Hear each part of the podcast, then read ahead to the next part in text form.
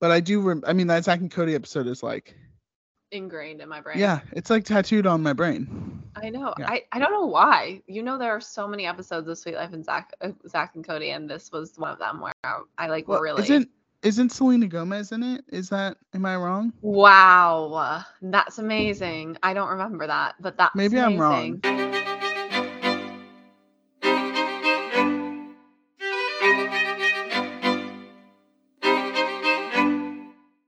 Hello and welcome to episode 84, 84 of Theater Nerds.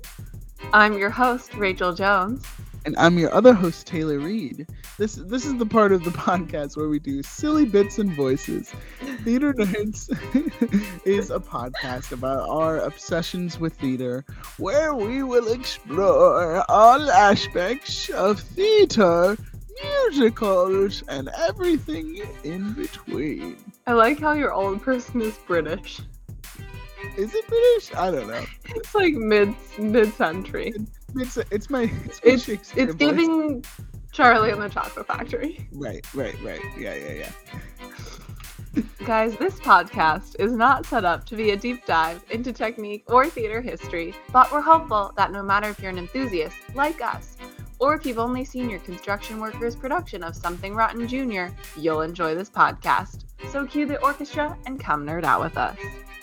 In case you guys didn't know, you can find us on all major podcast platforms. That's right. You can and you should leave us a star Mhm. rating and review on Spotify and Apple Podcasts. Yeah, and I think this is the time to shout out our Norway Mm. listeners Yes, Taylor, good Yes. job. Thank you. reaching Thank out. We got some info that we're like streaming somewhere in Norway. I don't know. that the, like that everyone in Norway really enjoys this podcast and you know what we see you and we Yeah. are thankful for you and soon we'll launch a Patreon to come do a live show in Norway That's right. Yeah, live show in Norway. Get it trending on threads. hashtag Theater Nerds Yeah. Live Show 2024 Norway that's a That's long hashtag well, it is a long Too long. It's gonna happen. that's like the whole thing okay Maybe just N way, N way instead of just to make it a little shorter. see how I feel about it Yeah. To find out more about the Theater Nerd cult that we're all a part of, check us out at theaternerdpod.com, or you can also find us on Instagram and threads at Theater Nerd Pod and on Facebook at Theater Nerd Podcast. in today's episode we're introducing our new series Playback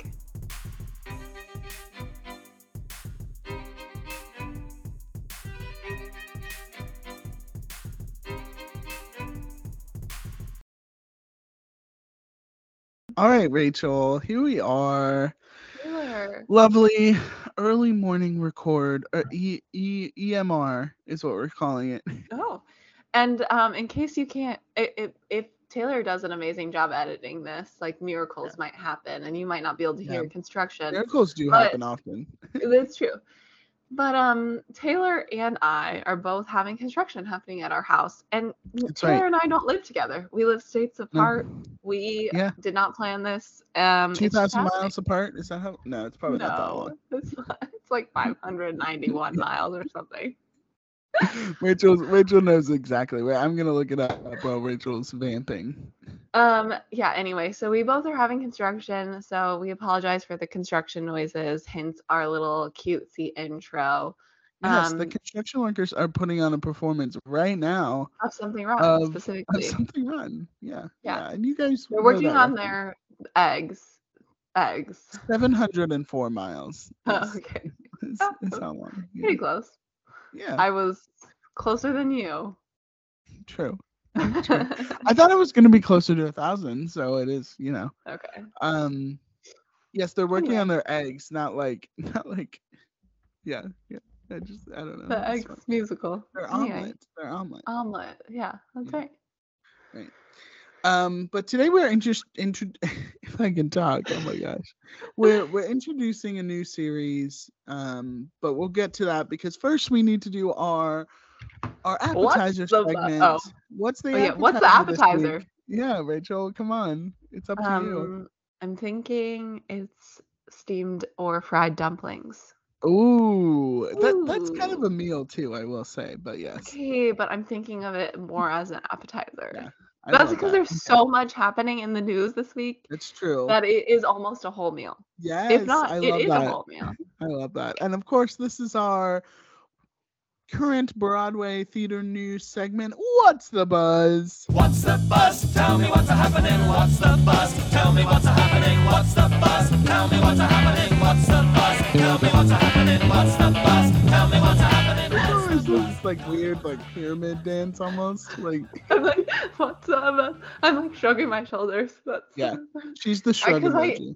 can imagine this song, even though it's not in Amazing uh, Joseph and the Amazing Technicolor Dreamcoat. I can just imagine it Mhm. right next to the the cow. Oh yeah, it is very similar. You're right. You're right. It Mhm. is. So- So first off, what we have here um, is lots of well, lots of things coming to Broadway, which we will talk about. so many insane. things. Which- Um, hint to our episode in the future, also where we will Yes. deep dive into some of that. Yes, yes, we'll talk about all of these. Um, but some casting stuff, Rachel. First of all, speaking of Rachel, is really what I, I should Oh, say. ooh, yeah, yeah, good transition. Rachel McAdams of Notebook, and it's funny. This picture is "Are You There, God." It's me, Margaret, which is one of my favorite movies of the year this year. Go see it if you haven't seen it. It's so I need good to see it. Yeah. um, on Broadway World, which is where we get our buzz, uh, is going to make her Broadway debut in Mary Jane at the Manhattan Theater Club, which continues our discussion. Rachel, as we've talked about, of actors just needing to get work during this strike. So there we go. Yeah, I do Broadway. wonder, right? I do wonder um, how much of this is because of the actor strike. And I think this is probably a really good example. Mhm. Um, sh- there are some people where I'm like, oh, this makes sense. You've been here before. You're just kind of coming back because you love Right. it and also because maybe it's time or whatever. Mhm. This is, you're making your, this is the second time we've heard of an actor making their stage debut. Um, I think we mentioned Shia LaBeouf a few weeks ago.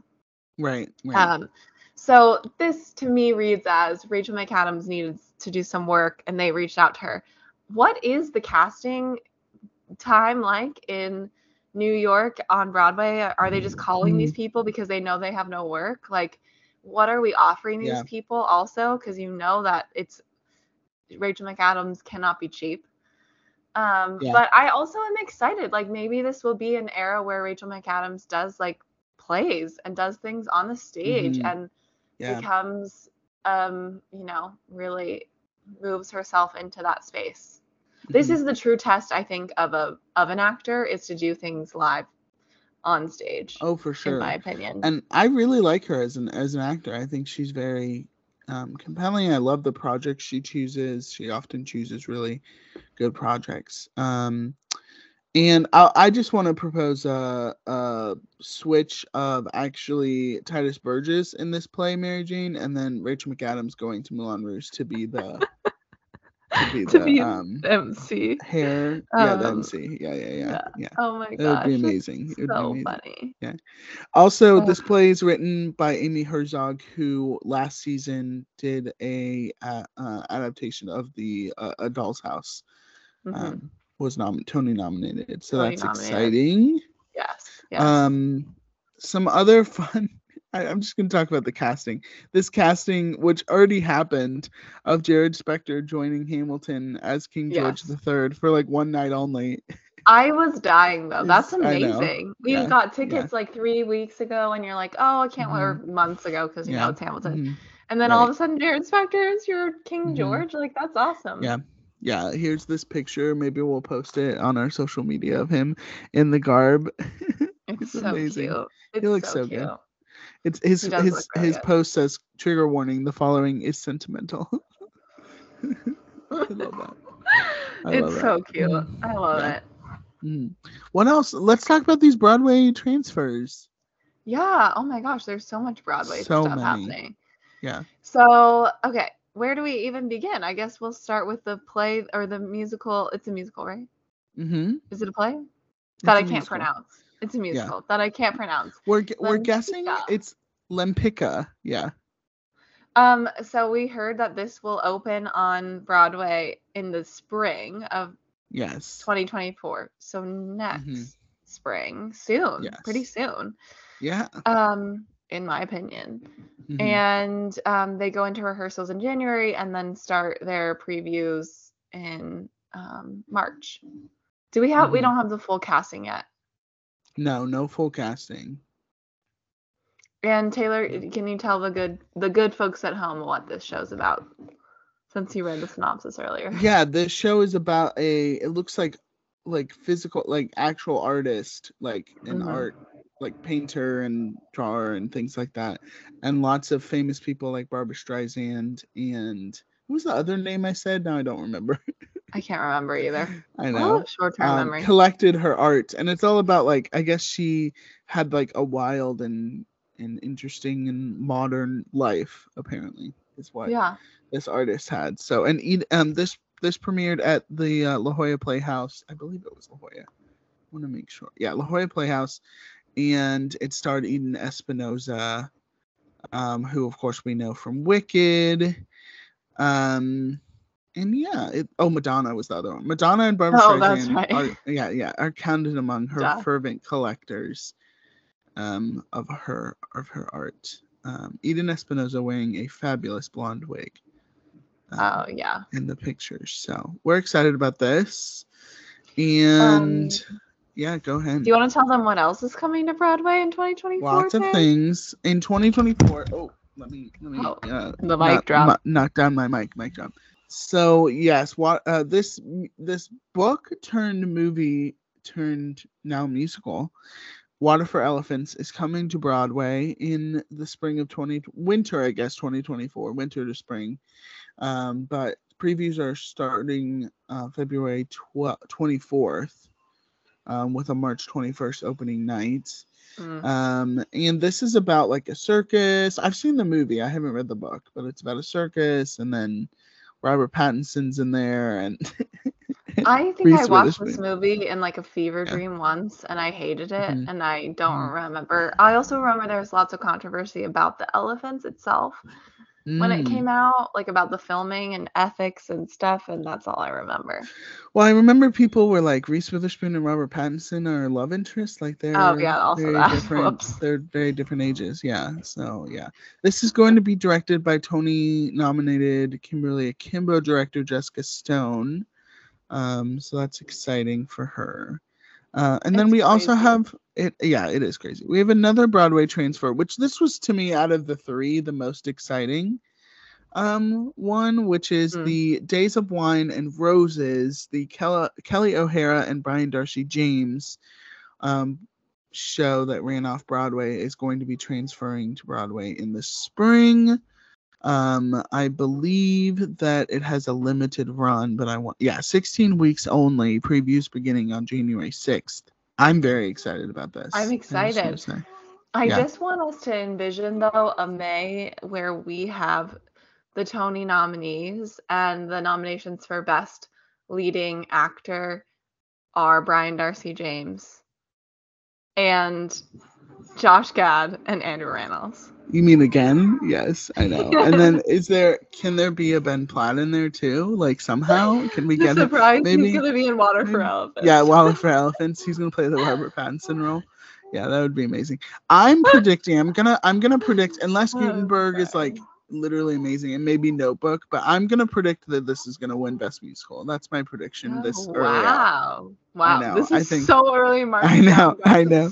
September 2023. This is And my early prediction. The, Well, we all remember when I was like, "What if Shucked won Best Musical?" And then I think I did predict What Kimberly if? Akimbo though, didn't I? Didn't I? I don't that? know, but you did tell me I needed to go see it because it it it was gonna be nominated. Right, right, and it was, and it won. And it was, and it was So- amazing. Yeah. We love. I love when two Broadway giants come together and are in Yeah. the show together. So Yes. and this looks so good. yeah, So some some other random news um, this week uh, that I'm just gonna name and claim by two very famous women in very different ways. Um, we found out that there are going to be two new Barbra Streisand albums that are released next month. That's exciting. Again, I don't know what So exciting. why all at Wow. once. I don't know, but Everything, yeah, everywhere. It's like she just gonna be a jukebox musical of Barbra Streisand. Oh my gosh, played Barbara- by Barbara Barbs. Streisand her Babs. herself. Yeah. So Or Lea Michele. really exciting. Or Lea Michele. Um, I'm still waiting for Lea. I, I I'm still waiting for the cabaret announcement, guys, and for Lea Michele to say that she is going to be Sally Bowles. But speaking of people who could play Sally Bowles, Meryl Streep told um, I don't even know who this week, but she she there was an interview or a statement released where Meryl Streep says that she's interested in Mamma Mia 3. yeah, I saw this and I was like, do we Why need this? this news? yeah. Yeah. Also that. Why do we have this? yeah. Why is yeah. this happening? Mhm. kind of crazy. Um, but you know, when Meryl Streep says, and also listen, the Hollywood news right now is slim picking It's because slim. there's nothing going on. So I guess, um, Now they're doing all these fundraisers the for Broadway SAG. world, the Broadway world comment said, "Isn't she dead in the Mamma Mia universe?" Meryl Streep That's amazing. coming back as a ghost. Yeah, with It actually is Yeah. Mamma Mia 3 and then A Christmas Carol, and it goes right in. Goes right in from one Mm. to another. yeah, it's Cher Ooh, and Mamma Mia and Barbara wait. Streisand. hundred percent, I would see Carol? them doing a Christmas Carol. That Yeah. I would pay Mhm. money for that. Can you imagine? Me. Money, money, money. Okay. there we go. There we go. oh my gosh. Um uh speaking of some more casting, Shireen Bab joins A Beautiful Noise, Rachel's favorite musical. My a favorite Beautiful musical. Noise as How the is still running? doctor next week. Apparently it's doing incredible like it's I think it's done like really, really well on Broadway. Because I follow the their own. producer, Kevin Davenport, and apparently um it's doing very well. So that's that's crazy. Yeah, it's a there was a deadline article that says a beautiful noise sees attendance boost with new matinee. The gross was up 130% over the average Wednesday evening gross for the week ending September. The show grossed a total of one million dollars for its eight weekly performances compared to eight hundred thousand. That is crazy. But I will say, I mean, not um my parents who listen, I love you and thank you. Um, but also I feel like this is for their generation, right? Like Right. isn't I mean, and if they're taking their girlfriends and they're doing a little New York trip and like you have people who are of different like comedic interests or like attention spans. I I Mhm. I know that I hate jukebox musicals and I will tell everyone that. And also there I are understand good ones. There are ones we like. of course, there are of ones course, there like. are one. In general, I hate the concept, but Right. I understand why it can be profitable. Why Mhm. why it's something worth trying in some producers' minds um, is because of things like this, like where people are coming to New York or you know, and and already like the artist, there are people primed and ready. That's why Disney works, right? When you Mhm. do a Disney show, there's already an audience built in because you've already built that audience. And the Right. same is true when it comes to a jukebox musical. So I get it, but it's just Yeah. it's, that's it's crazy. I mean, it's the same reason why people take existing properties also and put them Of into course. musicals, like Water for Elephants, the biggest movie and book I mean, ever. how many books and movies are coming to Broadway this this year? I mean, we have Notebook and Yeah. Water for Elephants. Yeah, and, Days of Wine and Roses was a movie. Right. So, yeah, So not that many. Ori- no, I wonder how much. Over, I mean, Gutenberg's kind of original. I guess it's not based on anything. So, yeah. I mean, Yeah. it's loosely based, but nothing really. mhm. Oh, next we have also- um Jerry Mitchell will direct the Devil Wears Prada in London production.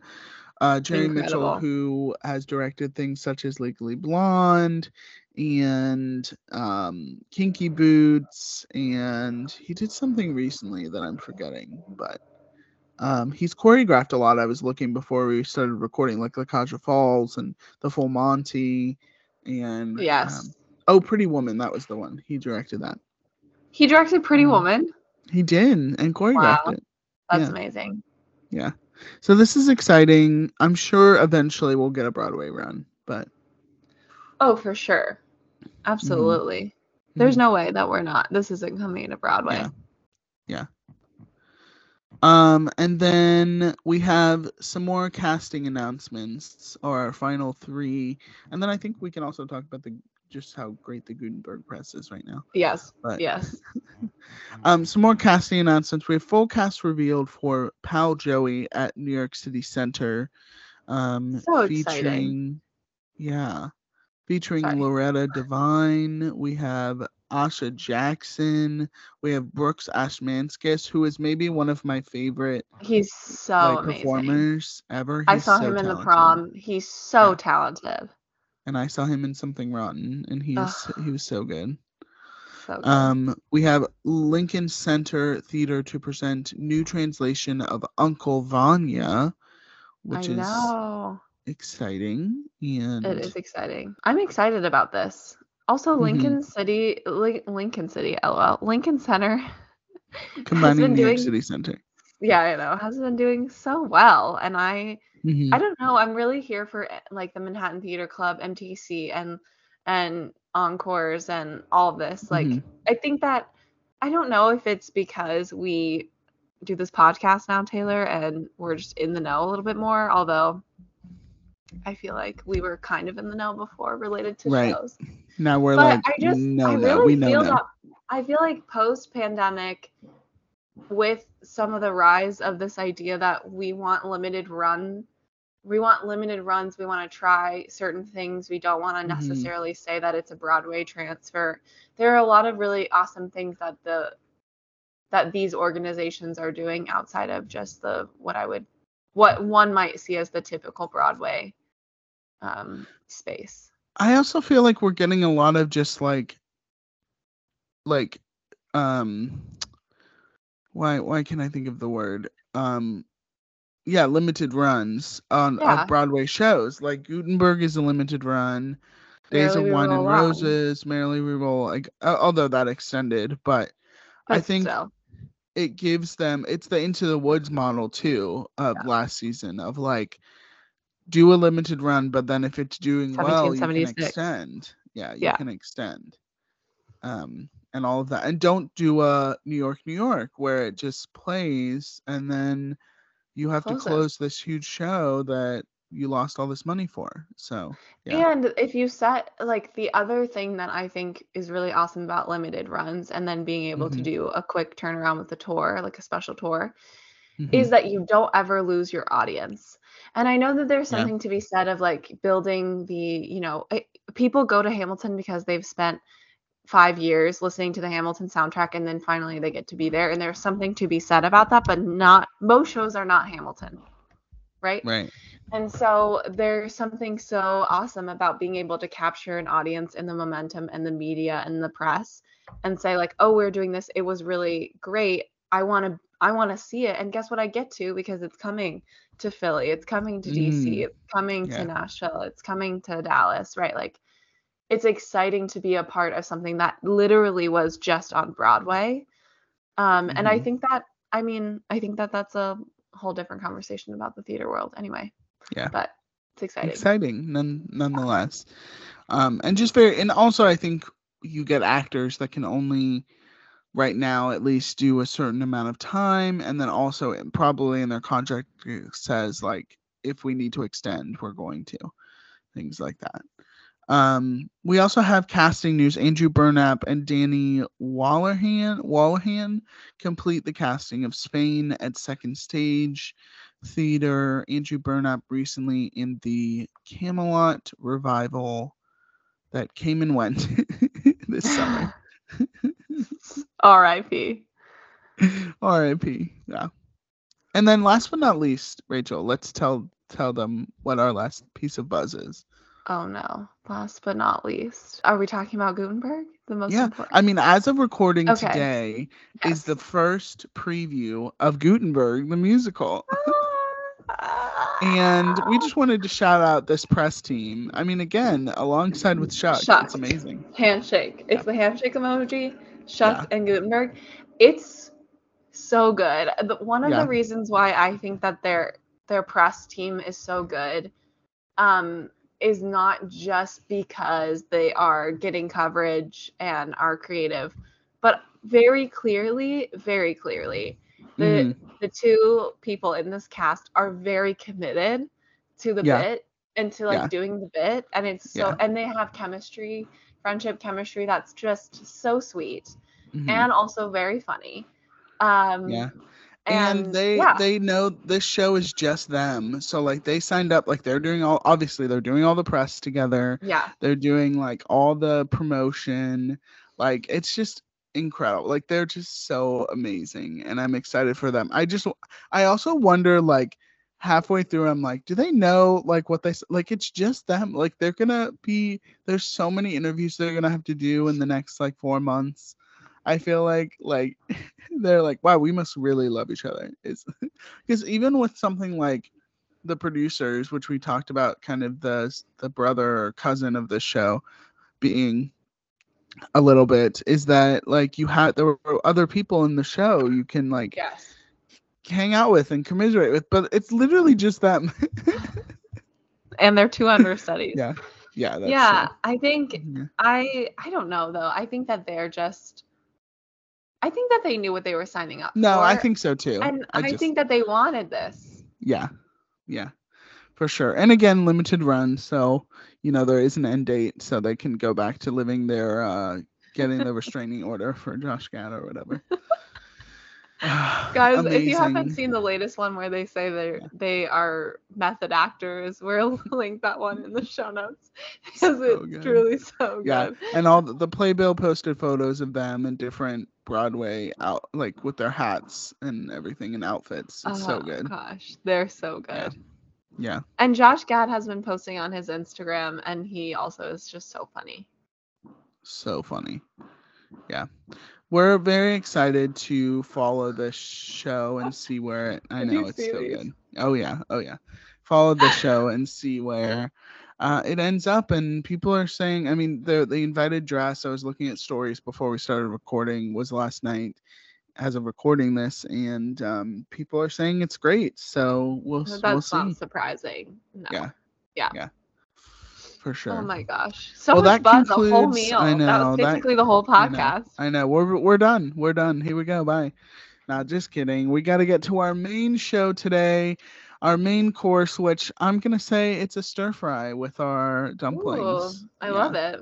Our main course. We are introducing a new series on the show, which we love to do. We love to introduce new series. we love new series.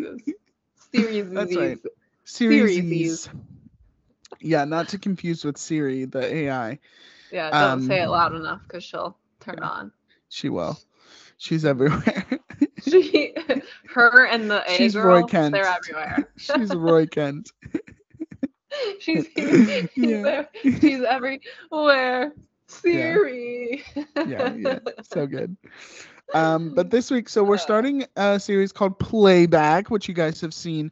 We are maybe I'll put in a little like, er, like a rewind, like playback, Yeah, like right here. He- rewind. yeah, re- no, I- no, I don't know. you know what I mean? Play it back. I just like it's giving Justin Timberlake sexy back. Not gonna lie. I mean, speaking of Justin Timberlake, I'm bringing plays back. Yeah. I love this. Oh my gosh. Oh my gosh. We should have called it "I'm bringing playback." That's what we should have called it. uh, I'm crying a little about it. But we thought on this show, I proposed this this idea to Rachel. I didn't propose to Rachel. I just proposed the idea. Um, To be clear. yeah, to be clear. Just want to set the record straight.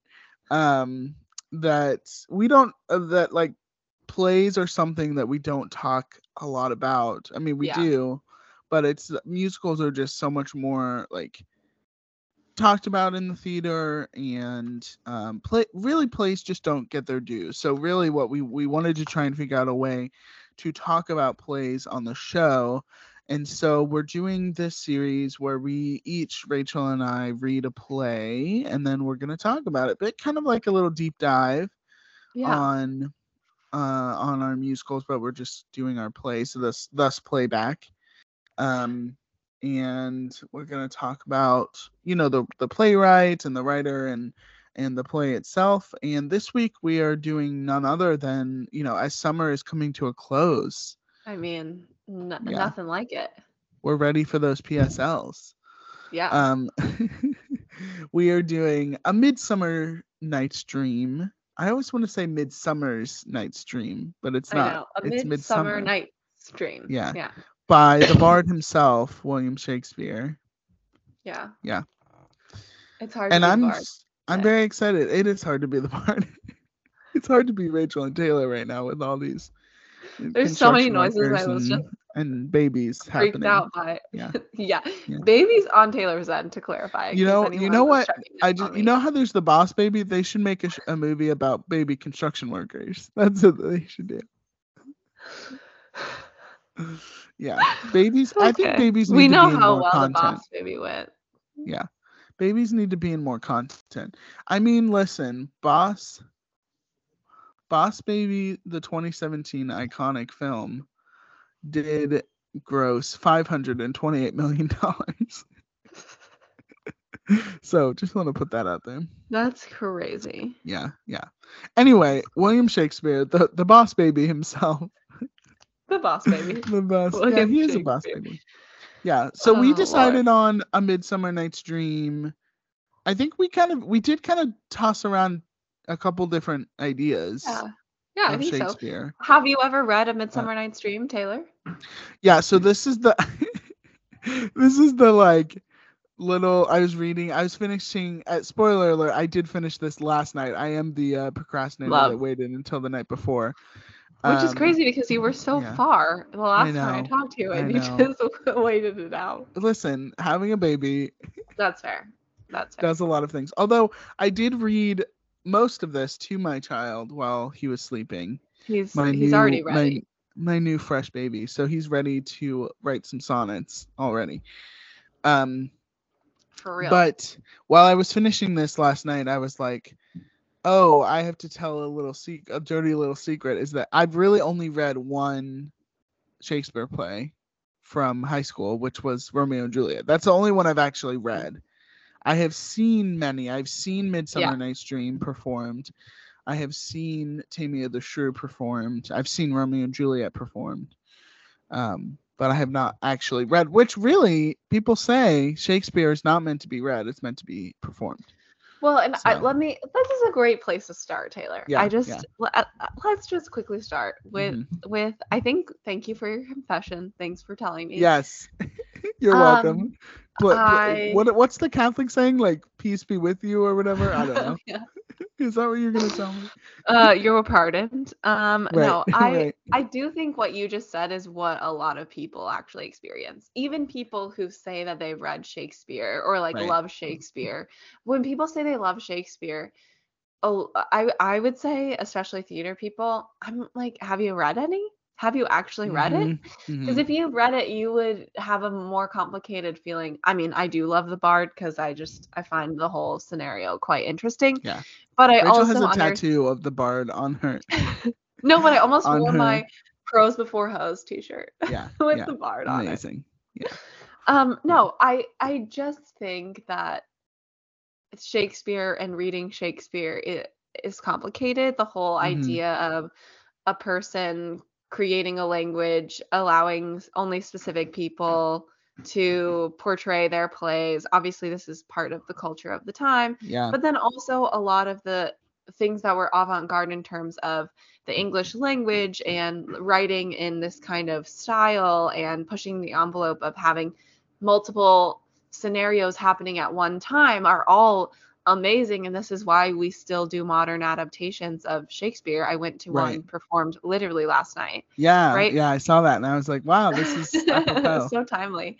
But I think the other thing about Shakespeare is that there are a lot of things perpetuating under the surface and maybe not quite under the surface that deal with classism, racism, sexism, if not outright like abuse and Mhm. neglect and something that I think people don't talk about in terms of Shakespeare is just that I think that some like I think that sometimes the point of Shakespeare is is to of of Shakespeare's things um plays is to over dramatize the Mhm. issues in order for anyone to be able to access the theme that's underneath.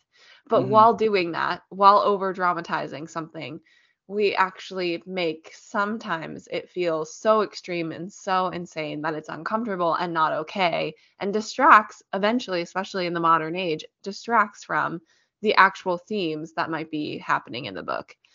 And The Well, Taming and of I the think- is my favorite example of that. Yeah, and I think the language gets that as for a modern audience gets in the way of that. People get so barred to, you know, pun intended, barred down by like the language of or like pulled down by the language of like, oh, I'm just not going to understand this, so it's not Yeah. going to be relevant to me. Um and so I'm just not going to pay attention to it. And I even struggle with that even so reading this copy of A Midsummer. Night's Dream, I read the No Fear copy you have. There you go. yeah, Thank No you. Fear Shakespeare, which is the Spark Notes version. And I did read a lot of it in the regular, you know, Shakespeare English writing, but I also would go over and be like, what is this actually saying? And then I would go to the No Fear Shakespeare side, which was really help. It's really helpful for me. I did that every time I've read uh, Shakespeare, which I guess is one other time I did that. That one But, other time. Um, I do want to say too, Rachel, and I believe Rachel, because I was remembering, you, we both took a Shakespeare class in our. I was gonna ask you, okay, yeah. which is so funny. So we took Yeah. it with with our we're gonna say her name and you can decide Yeah. if you're gonna bleep it out. With Mhm. Alana, right? Yeah, yeah, yeah. And mhm. Taylor, it was right after we took our first class with Alana, right? No, it was later because I was like a senior. I thought. I thought I was a senior or a I junior. don't I don't think we were that old. Okay, I don't think thought we were that old. We Because my sister was, in it too. Yes. Yes, So we couldn't have been a senior. that's true. And it was one of the set it was one of the first few classes I took because I took Mhm. strictly Alana classes. Like the first two classes I think I took were with Alana. So this was my second class, I'm pretty sure. Because that's Right. the reason I auditioned for Jungle Book. hmm So anyway, The Bard's favorite class- musical. the bar but it, but in the in the in the show um in the show in okay back in the up. class. this this um teacher had studied with the royal shakespeare company of Mhm. london Yeah. which i bowed down i was obsessed at the time with Yeah. shakespeare and plays and i just because i felt like i wasn't very good at singing and to be honest in the crowd which we were in i wasn't very good at singing comparatively and so i felt like oh but acting is something i really enjoy and like understanding the meaning of things and i'm a gemini so i act my whole life so this is great um and she just had this way about her and she said that she had studied at Virginia Tech and then went to the you know Royal Shakespeare Company of Mhm. London and Yep. that's crazy she toured with them I mean just absolutely crazy she's super down to earth but she Yeah. was and is such a great teacher and one of her classes that Taylor and I took was about uh, like scenes they were specific scenes from different Mhm. shows um a shakespeare shows and she wanted us to understand how and why we like how we could take what is written understand it in our current context take that kind of um rhythm and understanding and feelings Mhm. and bring it to the original words and not change Yeah. anything what's so funny taylor is i did a scene out of this Oh, really?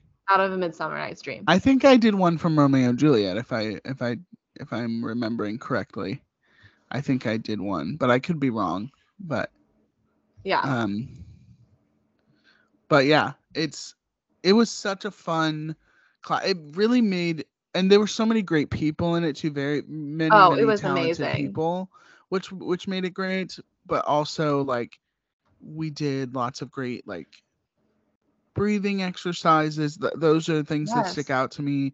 And then also just like yeah and then just like really diving deep into the words and like what does he mean what is shakespeare meaning here all of that stuff and i want to before we talk specifically about this play, one uh, we might have to talk about Shakespeare another time also, but one thing that I Well, find very also Peep our three part series history of theater, episode Yes. eight through episode ten. Go peep that. We do talk about Shakespeare there as well. yes. I'm talking about specifically Shakespeare being performed. One thing that is Mm. challenging about that is because it's written in iambic pentameter and because Mhm. it's written in British English, Right. there are ways that you say things that feel un like the the the cadence of how you talk is the cadence the cadence that's it of how you talk is different than how you would talk as we're talking now Right. Yep. But also it shouldn't be that much different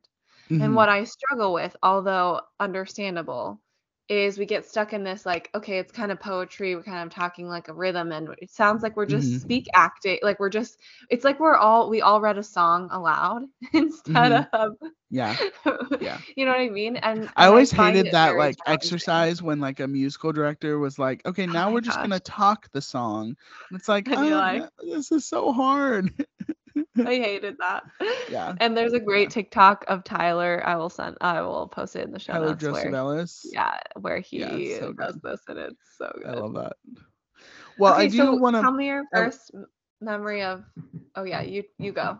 Yes, I want to. We'll do that in a sec. I want to preface William Shakespeare, of course, born April 26, 1564, Yes. died April 23rd, 1616. He had a very short life. He died at age 52, which Yeah. is Which is long crazy. considering the time period. That's true. That's true. But now it's And- like 52. And they think that Midsummer Night's Dream was written between 1594 and 1596, which would have Mhm. been around the same time, possibly, that Shakespeare was working on Romeo and Juliet.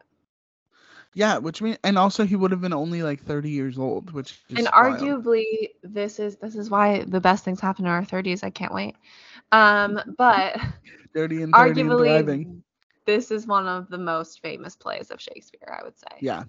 Well, I would one of the. I would say I would say Hamlet or Romeo and Juliet. yeah that's fair Yeah, hamlet two. definitely but i don't know how how successful hamlet was while Yeah. During the first publication So he wrote um 39 plays, 154 sonnets, and three narrative poems. So I don't think he wrote enough. Is really um what what well I'm that's what's crazy though like when you think about his time i don't know i mean he wrote a lot but also to be this famous to span yeah hundreds of years and to still be this integrated in modern culture is crazy. that is true. Yeah. I dare I say the most famous, which is maybe why we started the conversation, the most famous version, dare I say it, of A Midsummer Night's Dream synopsis is The Suite Life of Zack and Cody. Yes. yeah, and even getting to our earliest memories of it, that was probably one of the first memories. Although my sister and I did a theater company before we started the one that Rachel and I did. Did a small like homeschool Christian, you know, everything that theater is about. Ballad of a Homeschool Girl kidding. is Tay. Oh, it is me. You're right. Wow, Rachel's speaking my language. No, I'm really just an all-American bitch. It's really, it's really what it is. Um, but we did this small, and and they performed a Midsummer Night's Dream. So I've seen that. That's that. That was probably the first time I ever saw it. But I do. Rem- I mean, that Zack and Cody episode is like, Ingrained in my brain. yeah, it's like tattooed on my brain. I know. Yeah. I, I don't know why. You know, there are so many episodes of Suite Life and Zack, uh, Zack and Cody, and this was one of them where I, I like Well, really. isn't isn't Selena Gomez in it? Is that? Am I wrong? Wow, that's amazing. I don't remember that, but that Maybe I'm wrong. Okay. Oh yeah, yeah. Selena Gomez said that this episode was very special to her, as it was her Oh. first kiss. I love Cole and Dylan, and actually, I knew, I know when I was 14, I did my first kiss with Dylan Sprouse. Actually, when I was a guest star on the show, so I have a real special link with one of the boys. That is so Dylan- funny. Dylan later revealed that it was also his first kiss as well. Whoa. Love, love Disney Channel putting little kids together to kiss for, to have their first kiss. For the very first time. Peep at Alyson Stoner's new podcast about childhood So trauma. good. So good Yeah, though. yeah. It's such a good Yeah. podcast. what was your what were your first beginnings of a Midsummer Night's Dream? Do you remember? I don't really remember. Um I don't remember. I'm sure it was something similar to the Suite Life of Zack and Cody. I don't know why. I really don't know what happened. There was a time in my life where I hated reading and I wasn't here for it. And then all that changed. And then, but also, I I go through phases of that. no, like legitimately, like before third or fourth grade, I was like, no, I never want to do this. And maybe Mhm. until middle school, I really wasn't a reader. Mhm. There's something about Shakespeare, and I don't know when. I don't know when we started learning about Shakespeare in in school. I don't know if we had to read something. I would guess ninth or tenth grade. Yeah, I know we did in high school, but Mhm. I feel like we had to read something in an English class before that, and that all of a sudden triggered something for me. But also, I mean, this is just um, hmm the individualist wing in me coming out. But at the time, everyone was really into certain things. And I was like, Mhm. I don't want to be into those things because I'm Right. cooler than you. Yeah. Um, which I wasn't, in case you were curious. I wasn't cooler. But instead of caring about things that other people cared about, I cared about other things instead. And theater became Same. my personality, and Shakespeare was Right. part of that too, especially in high school. And I, Mm. I don't know. I, I think, you know, coupled with doing the theater classes, and then I just started really, really enjoying Mhm. Shakespeare. We actually have a great Shakespeare company where we grew up in Richmond and the Agecroft Theater, which is, you know, so gorgeous. It's an outside theater and they do summer Shakespeare. And I Mhm. went in high school and I really loved that. And then, of course, my real memory with this play is when I took a Shakespeare class my second year of college when I transferred to UVA. And it was my favorite class I've ever taken. I swear to you, it was my favorite class of all of college. Love and. I knew I couldn't be a, an English major because what the heck would I do with that? And also, I hate writing. Hate I hate being graded on my writing. Mm. But the professor's name was William. Incredible. And he was so great. he it. He changed his name just to. low-key, just to- probably the he was probably the age I am now, thinking about it, because he was like very young and like really Mhm. cool. He had just finished his master's. This was his second time teaching at UVA. Like it was just so great. It was Mhm. 12 of us in a class at 8 a.m. Monday, Wednesday, Friday. And Love I this. think some of these people thought, oh, we're just gonna read Romeo and Juliet and watch the amazing movie version with Leonardo DiCaprio and write a uh, write a paper and be done, and that's the semester. No, legitimately, every single class, someone had to read a sonnet aloud Whoa. at least once. It was amazing. He's the That reason I went to study abroad in Edinburgh because he was like, "Oh, I did that program," and I was like, "Oh, interesting," and so I went. I just though one of the things that that class taught me was actually a lot about what we don't know about Shakespeare and a lot about what we can understand about Shakespeare as a person based off of what he Hmm. wrote specifically in his sonnets. So Mhm. thinking about Shakespeare as not a straight heterosexual man and instead thinking about him as more promiscuous and potentially also a queer person set in a time where he also was technically educated but undereducated for what he should have been Mhm. um, and had to to do, to do a lot in order to get to where he was and um, needed help to be published. And a lot of Mm. his works weren't Yeah. actually published until he died. So I Yeah. I just felt that sometimes these characters that he writes about are obviously characters, but sometimes we write about parts of ourselves. And when I thought about it that way, I really enjoyed reading reading Shakespeare more than I have in the past and then just seeing it performed because obviously I love seeing it performed. Yeah, for sure. Yeah, and I think it's I think Shakespeare does evolve as you get older. Like anything, as you get older, it evolves into some like you understand it a little bit more. Maybe you get the the the jokes a little bit more, like things like that. You kind Yeah. of appreciate it a little bit more as you get older as well. Um, let's dive into the plot of this play. If you guys don't know, um, Spoilers this ahead. this show is yeah spoilers for a Midsummer Night's Dream, the the 15th century 14th century play. Um, Yeah. The play is set in Athens and consists of several subplots that revolve around the marriage of Theseus and Hippolyta. There's many, many characters in this show. Yeah. Um, one subplot involves a conflict among four Athenian lovers, and another follows a group of six amateur actors rehearsing the play, which they are to perform before the wedding. And the basically, Yeah. chaos ensues within the play. I love shows where there's a play within a play, and I feel like we see this a lot. Like Yes. Book of Mormon, there's a play within a play. um, what are I thought ones? you were Now gonna I'm say blanking. we see this a lot in Shakespeare. I was like, yeah. And then you said Book of Mormon. Yeah, yeah, you know, you know. No, I'm thinking of other written shows. That's what well, I was thinking while I was reading this. Like, oh, I feel like we've Uh, seen something this a lot. Oh yeah, something rotten. We see this a lot of like where there's a show within the show that's performed, Yeah. and I, I think Midsummer's like probably one of the beginnings of that in in theater history of like oh let's perform this show It- like it's kind of high concept uh, at the time of like oh we're watching this like the the the audience at the time has to understand like oh this is the play within the play not like the actual show that we're watching which they I do lay out but Yeah.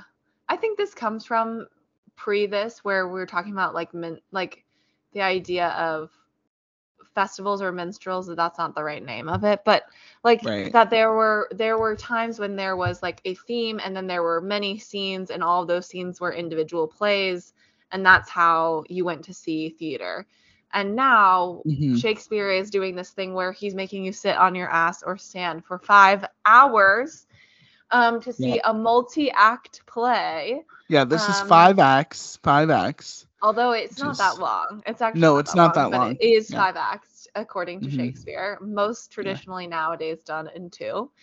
Mm. Um, and anyway, I just think that there's some of these elements that relate to this, uh, the Mhm. the play within a play that actually come from what theater goers at the time were primed for. And I would say Yeah. that's why the fairies, which is also another subplot, talking about all of these things related to the Greek, like the mythology, is so important because, as we talked about in our history of theater, plays started because it was a portrayal of what was happening or what they thought was happening between them and the divines, right right?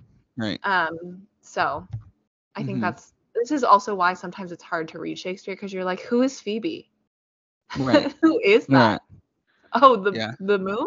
Oh, oh, a Yeah. Greek god. Oh, okay. yeah, you know yeah, what I mean? Like there's just a lot of things that are challenging. Mm-hmm. Mm-hmm.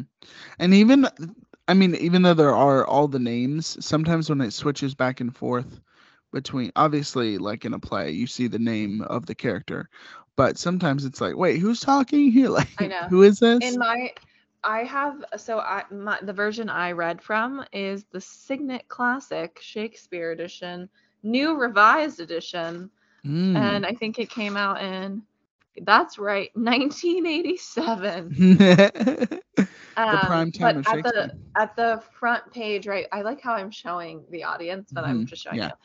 Right before Act One, there's like a preface and stuff about like Shakespeare in this time, but then it just has all lists all the characters and a brief synopsis of who they are, like Queen of Fairies or like King of Fairies or whatever.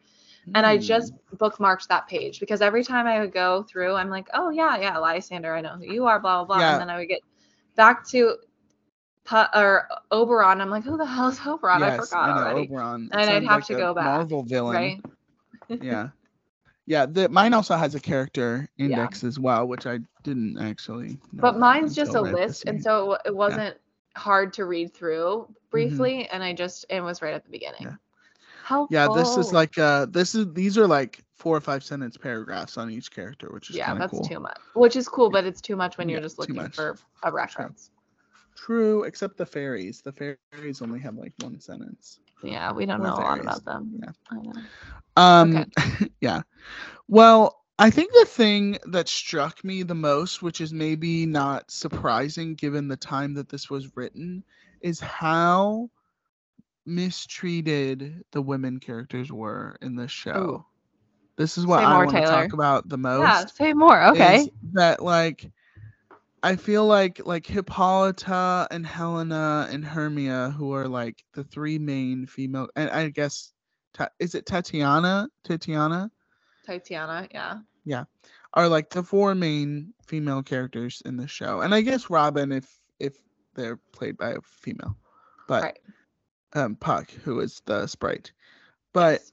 I feel like like there's just so much like basic women fighting with each other and bashing like there's not a lot of them are there's scenes where like they're ju- they're only really talking about men like there's this we're definitely not past the Bechdel test test. Yeah. yeah like they're really only concerned with like falling in love with their significant interest which again i mean this is like a comedy play like it's written and if you give in the context of the time like this is what i guess this is the society unfortunately that women had to live through and i guess this is what they wanted to see presented and you know this is this was the content they wanted to see. Um which is an interesting thought to think about but i just felt like like ev- there were sentences there were there were there were parts of the play where i was like i can't believe this is being said like about this female character like this is wild this is like so regressive and not obviously because of the time that it was written but even just reading it now i was like man this is a lot to take in Yeah, I hear that, and I want to make space for that because I think that that is true. I think that there, I do think that the women characters, or you know, the female characters that are designed to be female characters by Shakespeare's design, um, once Mhm. again played by men during right the time of Shakespeare, True. uh, we're we're not given a lot of of context or a lot of um meat in terms of, like- dimensionality yes yeah. right. However and, and also i should say because i don't want to negate your point at all. It's not a negation. It's an in addition to what you just said. It's a semicolon. I don't think anyone's given much real dimension. Yeah that's valid. And and i i agree that uh, some of these things are outrageous. And this is, Mhm. goes back to my point of sometimes it's hard for me to understand is that on purpose is it Mhm. related to being satirical although the audience didn't necessarily get that at the time right is this about how men are just obsessed with power and authority Mhm. and ownership and women are overly obsessed with you know status and and love like they're just so in and love that nothing romance and and Right. no logical reasoning helps their brain Right. or whatever. Right. Is it a over satirization or like an over dramatization is it a satire related to these elements of life? And that's why it's funny. Mm. and it's not funny. It's not funny honestly. At some points it's kind of like an snl skit that didn't age well. Like yeah maybe was yeah. trying to make a point but it's not actually funny anymore. There were but- not any big lol moments for me when i read it. But i think that it's supposed to be yeah like i in yeah. essence i think that the idea of all of this is it's just like complete chaos and how Mhm. ridiculous it is that one act of a fairy who is in their own the first of all the fairies are having their own conflict which is crazy over Mhm. something similar about who's Yeah. right and then one act of uh, magic switches all of the dynamics to the point where everything is made wrong and then right like Mhm, it's mhm. in order for magic to be the only reason why the story is corrected and why people see what's actually happening is a bit funny right Mm-hmm. Yeah. Yeah. okay Yeah. Well, and it's like, and we should say, so what happens in the play? Oberon decides to tell Puck the the sprites to pour a flower, the flower Poison. juice, yeah, yeah, the flower, juice, Yeah. into these two men's eyes. So then when they wake up, they'll the first person they see is who they fall in love with, but it ends up being the wrong women that they end Yeah. up wanting to. It Falling ends up, I yeah, falling in love. I think Helena is with Demetrius. Is that right? And it's like so many like Hermia and Helena. I'm like Shakespeare. Couldn't you just written like different names? Like they sound so similar. They are on And- purpose, right? So yeah. Hermia and Lysander are in love, but Yes. Hermia's father Oh, right. won't let them be in love Mm, because her because his father Mm. wants her to marry Demetrius, and Demetrius is pursued by Helena. Um, and Demetrius doesn't like Helena, but Helena is like tripping over herself to be with Demetrius. Right. Um, what happens is Demetrius ends up falling in love with Helena Mhm, mhm. because Yeah. of yeah, because of Yeah. it. But anyway, Yeah, and then like chaos ensues and there's lots of fighting and there's running around and then there's the the sprite being like i thought I, around. yeah lots of running around and lots of sleeping lots of sleeping in this show There's a lot um, of slumber. Yeah and then Not in the cute, sexy way. yeah, In the no actual no- sleeping. in no the, barbie um slumber parties happening here is what we're saying and then also there's the subplot with the play which like really starts off and then kind of comes back later like it doesn't it really like they talk about it right in the beginning and then it doesn't come back for a while um Mhm, Yeah. and then Hate to be cast in that I- in that it does have one of my favorite characters maybe my Nick favorite Bottom? character yeah nick bottom is my favorite character i just want to let that all knew it. clear he turns into a donkey head he has a donkey head um, i feel very closely connected to nick bottom um, because I of said- this yeah. and He- I love when he's like one of the commentaries said when Nick Bottom appears with his ass's head. it's like so funny. I know, I know. I think also again, like this show, I mean, I've seen it been performed, but it's been a long time. So I think that like we were saying Shakespeare, a lot of people say Shakespeare is meant to be performed, it's not meant to be read. So I wonder how because we're and when we're reading it, we're reading it in like in our inflection and our like own my in our like individual head space reading.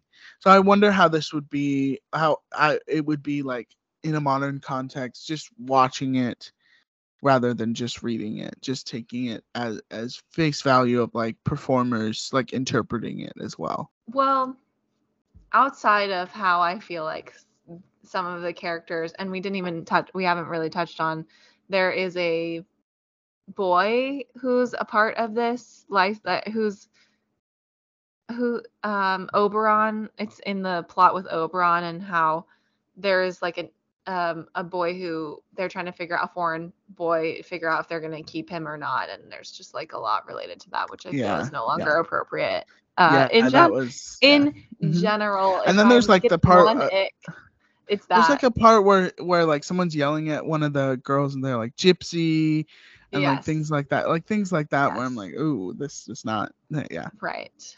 This is also why sometimes we change the lines of Shakespeare or the words of Shakespeare.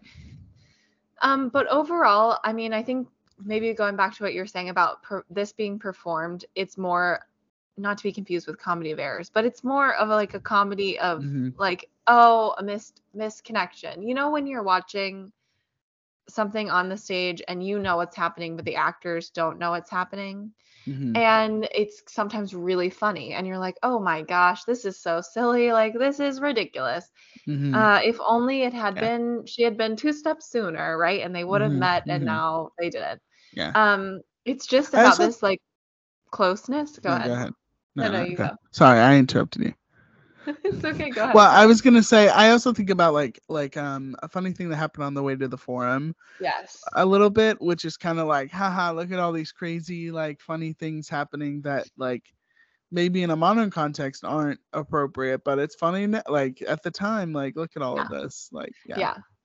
And so, I mean, overall, I think this show or this play is very I I find it compelling that it starts in reality and ends with the sprite Puck or Robin Goodfellow essentially pleading, breaking the fourth wall, completely breaking the fourth wall Completely. Yeah. a- at the very end and asking the audience to forgive him and say it was all a dream. And hmm alternative reading of that is that it he's asking the people who are asleep that it was all a dream to for it to all be a dream Right. but it doesn't read that way and absolutely i've never seen it done that way i've always seen the fourth wall break at that point at the Right. very end and if we think about all of this as mis Which I wonder if Shakespeare intended that too. yeah i don't know Yeah. but uh, if we think about all of these things as the ridiculousness of the things that we're going through, the just the the silliness, I would say like so we take our lives so seriously and our duties so seriously and it all runs amok and all of it's a mess because there's interference that's happening Mhm. and then at the end, we're like, let's just pretend all of it didn't happen. And I find that, it's a real Lost ending. If you ever if ever saw Lost, yeah, the and then you show? go, but uh, but Yeah. right, like what we don't know is what happens when these when we wake up, hmm right? Because Mhm. ideally, we actually might be starting this thing all over again, right? Where this idea that we're interwoven, I don't know. I just I find Mhm. I find this story very compelling, and obviously, Puck is my favorite character. Um, right. Yes. Second favorite for me is Puck. I Yeah. I mean, it says here a mischievous sprite with magical powers. I mean, who else? Who else could you want to be? Also, I just don't know. I mean, I think Mhm. they're. I think Puck is mischievous, but I don't think he's that mischievous. yeah, that's But- true. I don't think he intended to, like, Yes. Hence you know, not give. Yes, right, right, right. I will say if if there's that scene where they're all like arguing, and I feel like if there was just like if they did some like group therapy, or if there was like just a therapist well, there that's to like help right. them The whole point, right? communicate. that like like they're all like saying like no I I I really don't love this but like I don't know why I'm doing this like and then the two girls are fighting with each other like how dare you there's About that whole how section tall or short they Yeah. are. Yeah. Yeah, that's tall or favorite line. short, and I then love the- it. I love the um I love the part where she's like I this is like uh, she lays out like the whole friendship with her like Yeah.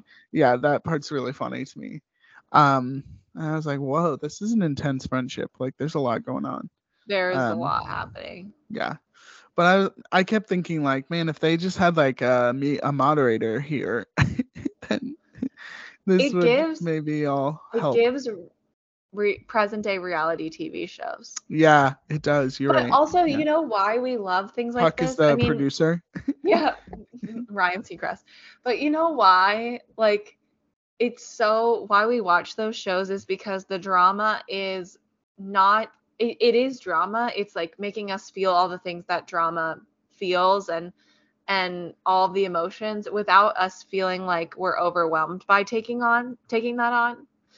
And that's kind of what's happening here too. Like this is a mirror to ourselves and we can laugh at these women who are pitting themselves against each other. One of my favorite lines is, "Oh, when she's angry, she is keen and shrewd. She was a vixen when she went to school, and though she be but little, she is fierce." Right, and that's Helena saying that to the other woman. Yeah. That's I feel like that quote is like on so many t-shirts and pillows and But it's taken Mm. out of context, right? Because yeah. it like like I, it's just it is yeah it's something very interesting here where i think we can say like oh my gosh look at these people and what they're doing with their lives and how they're so wrapped up in their own thing and all this conflict Mhm.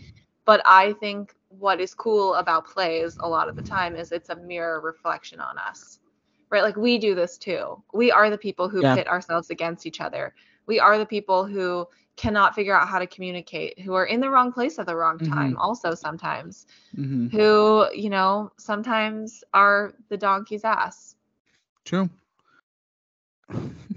Again, I relate. Um speaking of the donkey's ash, I want to uh, ash. I want to say Ow, my favorite line Yeah, I also love that Nick Bottom, of course, we referenced Something Rotten at the beginning of this. Um, Nick Bottom is also a character in Something Rotten, which I think is wonderful. Um, Bottom says here uh, in Act 4, Scene 1, he says, And I am such a tender ass. If my hair do but tickle me, I must scratch. It's Uh, it's so good. It's so good. Uh, I just, see, I and I think they're the Yeah. biggest comedy is the troupe, the play, Yeah, the play rehearsing. They're just that's true. They're so preposterous. They're so, like, especially when they put on the play. It's like, oh my gosh, what is so- happening? Yeah. Um, I do want to say, talking about modern stuff. There, this this play has never been performed on Broadway. Isn't that wild? That is crazy saying There it's were- never played on Broadway. It's never been on Broadway, which is kind of wild to me. Um, but there have been some fun adaptations, which I think is there was a musical adaptation in 1964 called Babes in the Woods. Um, and it did premiere on Broadway um, to not that great success. Um, didn't do very well. Um, and then there was in 1999, maybe my favorite thing, The Donkey Show is a disco era experience based on a Midsummer Night's Dream that first appeared on Broadway in That- 1999. The Donkey Show. Yeah, Incredible. I love it so much. Um, Ah, we also have, Donkey let me Show. see. Wow. I know. Um, in 2015, the plot of Be More Chill included a version of the play called A Midsummer Nightmare about zombies. I don't know if you knew this, Rachel. That's exciting. Yeah. I didn't know that. Yeah, I know. There have been a lot of film adaptations. There was a 1935 adaptation, 1968, 1969. Wow, they did it a year later. Um, and then there's the uh, probably one. Uh, of course, there's the 2014 one that Julie Taymor, the live um, theatrical version. But then uh, in 1999, which most people will probably know these actors, there was a version written and directed by Michael Hoffman, which included Kevin Kline, um, Michelle Pfeiffer, Stanley Tucci, Christian Bale. Wow. I know. I didn't know this. This is crazy. Yes. Um, Wow. Calista Flockhart, um, Dominic West, lots of people. Um, Christian Bale as Demetrius, uh, Kevin Kline as Bottom, and Stanley Tucci as Puck. I just want to put that out there. That's so- crazy. I know. Wow. Um, I need to so we'll that. we'll we'll be catching up on that very recently. they filmed in Italy, um, and wow. for most of the the shoot.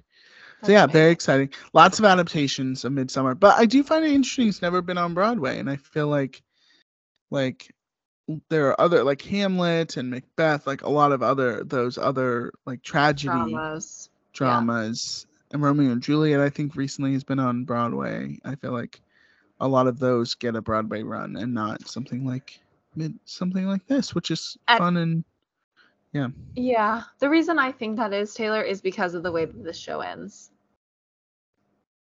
I Yeah. really think some of that. And I was watching, you know, like All's Well That Ends Well and um, Much Mhm. Ado About Nothing and Love's Labor is Lost. Also, those are uh, shows uh, that kind of end where you're like, oh, did we end? We ended? Yeah. Okay. There was Oh, a lot of drama. And Yeah. this is where we're Mhm. ending. Mhm. Um, whereas with tragedies or romance, you know, which often are tragedies, for Shakespeare, there is this finality of the ending because everyone has died and it feels Right. grandiose. Yeah. Which is about I mean, we talk about that all the time with our. Tony. we talk about with our Tonys stuff about how like dramas are more well received than Yes, it's true. Yes, I would say this is a, one of those moments where a Midsummer Night's Dream reads as musical, right? Like it reads as Right. like lighthearted and kind of Yeah. funny and a little it bit would like it would um lend itself well to a musical. Oh, for sure. Absolutely. I would love that. Yeah. And then Dylan and Cole could um, reprise their roles. And I love Gomez. this. Yeah, yeah. And Selena uh, uh, yeah, only murders in the building should do a And Agreed. Zendaya and Tom Yeah. Holland could Yeah. also be in it. Yeah, Tom Holland can be Puck. There we go. Wow. Um, just I want to send you the photo of Stanley Tucci um in Midsummer Night's Dream um as as Puck. It is maybe one of my favorite things I've seen in a long time. Oh. And it's so He looks- good. Wait, he looks like Mr. Tumnus. Yes, he looks like Mr. Tumnus. Oh my gosh. So Uh, I had a big crush on Mr. Tumnus, so this Oh my gosh. I love that. Okay. Um well anything else we want to end on, Rachel, with with Midsummer Um, before we kind of introduce our next thing? Yeah. One one last thing for me, I'm sure I'll think of something Yeah. later. But one last Mhm. thing for me in terms of this this play and in general Shakespeare is don't be afraid of it. Yeah. Um, your brain really does adapt to the Mhm. timing, the rhythm, and it's not a problem. It is not Mhm. cheating to have a resource where it gives you other words. Yeah, Tay has no Yeah. fear. Mine, mine has footnotes that give some like other Like context. of certain Yeah. words. Like like once again, like mewed in this one space. I'm like, what does mewed mean? And it means Right. caged. I didn't know that. Right? Like Right. that's not what I would think it means. And just Mhm. don't be afraid of it. The people, Mhm. like, you're going to get, you actually are going to get more out of reading Shakespeare than you think you will if you just commit a little to doing Commit it. to the bit. And remember that it's not Bible and you don't need to know everything that happens. And the more you True. read it, the better you will be at understanding the ridiculousness of Shakespeare itself. And go see it performed in your community. Like Yes, find your local Shakespeare company, see what shows are out there. I just saw the amazing Nashville Shakespeare Company do Much Ado About Nothing. It was so good. It's set Mm-hmm. outside and uh, I just love it. And, live Shakespeare that. makes it so accessible to people because we can Right. see and there's context and there's just a lot. yeah. There's a lot of good stuff out there. So, And there's live people performing it rather than just Yes. sitting on a page. Yes. So yes. yeah. awesome. I love that. Wow. we love Shakespeare around here. Eh, would you consider him like the the greatest playwright of all time? Like, Yes. wow, that's a it's a high bar. I think so. I mean, also, wow, how did I not bring up my sticky notes? Oh it says gosh. much ado about nothings, and it's little sticky notes, and that's the I part love on it. that. I love that. Also, I've been to Stratford and it's like one of the coolest places ever. It's so So cool. cool. Yeah, Yeah. I love Yeah. it. Oh, Yeah. Well, something fun that we're gonna do with this playback series is we want you guys to join in. Not, of course, I mean, listen, you can read a Midsummer and come back to this episode if you would like, but um, we want you guys to join in on the fun of uh, the play series. So our next playback episode will be coming out in January. So in the meantime, we are uh, Rachel and I have each chosen, I think three, right? Rachel, is Yeah, but you haven't Yes. told me yours. Yes, I've not told you mine, but um, we've each chosen three, and we're gonna put them three plays, and we're gonna put them in a hat and pick one for uh, uh us to read and you guys to read along. So then we can talk about in January, which is gonna be so fun. Um, so it's our little play book club, if you will. Yes, we Um, want you to join. Uh, maybe you can be a guest on our show. Also, That's if you true. get crazy and Email us hello at theaternerdpod.com. Um, yeah, so my plays are. I wonder if we have any of the same ones, which would be so Okay, funny. just tell me. We have uh, Death of a Salesman is one of them. um, August Osage County is my second one. And then Peter and the Starcatcher is my third one. Oh, okay. Do you want me to tell you mine? Yes, I would love to. Angels in America. the classic. Uh, Two Trains Running, August Wilson. Love it. And A Christmas Carol, because I was like, it'll be right after the, Yeah. the holiday season. Yeah. Okay, I'm um ASMR. I'm folding the pieces of paper. she's folding the pieces. Do you have a hat? I have a little I have a little pouch. Is that Oh, I love enough? it. Yeah, yeah, Okay. yeah. It's our theater pouch. It's our It play follow- pouch. It literally says follow me on Instagram. it's our play pouch. I'm shaking it. Dun, dun, dun, dun. We're shaking it. This is a really good for for a non-visual podcast. Whenever you know, it'll be great. Here. Can you hear it? Yeah. so good. So good on the audio. Okay, here we go. Rachel's gonna reveal the play. here we go. We next we're gonna read And the next play back will be Peter and the Starcatcher. Yay! Yay! I'm crying. oh, I'm so excited. so I love fun. this I know. I love it. Okay. Oh. Yay! So Peter and the Starcatcher, access a very accessible play. Yes. I feel like it's it's everywhere. So go and um Grab it from your library. You have enough time to request it. You can do it. true. January. will January. be- we will be here with our playback. And we'll Oh, remind Rachel, you. Yeah, we will remind you. We'll set we'll set some reminders on our on our Instagram and social media. Rachel, thank you so much for having this Sure. bard conversation. Thank you. Thank No- you. not- It was never barding. Bo- it was not boring. hard to be the bard today. Yeah, not hard to be the bard. All right, Rachel, let's talk about our character of the week. Let's do it. Guys, I said guys multiple times. And when I say guys, I Mhm. mean y'all. Uh, this is Yeah, the friends and folks. this is the segment where Taylor and I pick a theater character that we're feeling like for this week. So we think, what are we feeling? What have we possibly been up to Mhm. since the last time we recorded? And what right. theater character could even potentially Mhm. embody all of the thoughts, feelings, and vibes that we have? Yeah. And um there's you know there's been a lot going on in both of our lives. So uh we, who could embody those the those personas? Yeah. Um we would also love to hear your thoughts. Listen, on all these shows going to Broadway, many many shows coming. Hopefully we'll get So some many. touring stuff too. We're waiting on that shucked touring. Whenever it's going to be announced, we'll be there. Let's go. Yeah. Um, we also would love to hear your thoughts, of course, on the Bard himself, William Shakespeare, and A Midsummer Night's Dream, and your characters of the week. So comment on our social media pages. Tell us who you are this week, and you may get a shout out on a future episode. Rachel, who is your character this week? Oh, well, Taylor, you know, I was just thinking about Shakespeare, obviously, and I'm Right. thinking there aren't very many amazing women characters as we You got the Bard on the brain. so highly. I do have the bard on the brain frequently. Um, and I'm just thinking about how there are these characters, and specifically this one, who is in one of maybe the most famous Shakespeare play, Mm, yeah. and she just isn't given any credit. And Mm, she I, I just don't know why. I don't know. I mean, she's present and she is in the mischief and she has to deal with a lot of things. Yeah. And she's managing lots of parts. She's managing being there for this one lovesick child. She's managing being loyal to the family. She's also I managing think I know who this is. her own things. Like, what Mhm. is even going on with her? Does she have a loved one?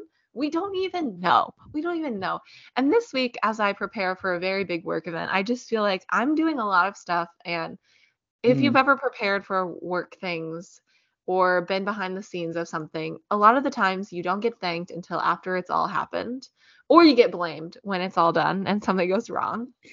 Wow, And tell us how I- you really feel. think that this is how this person feels, and that's who I am this week. I am Juliet's nurse.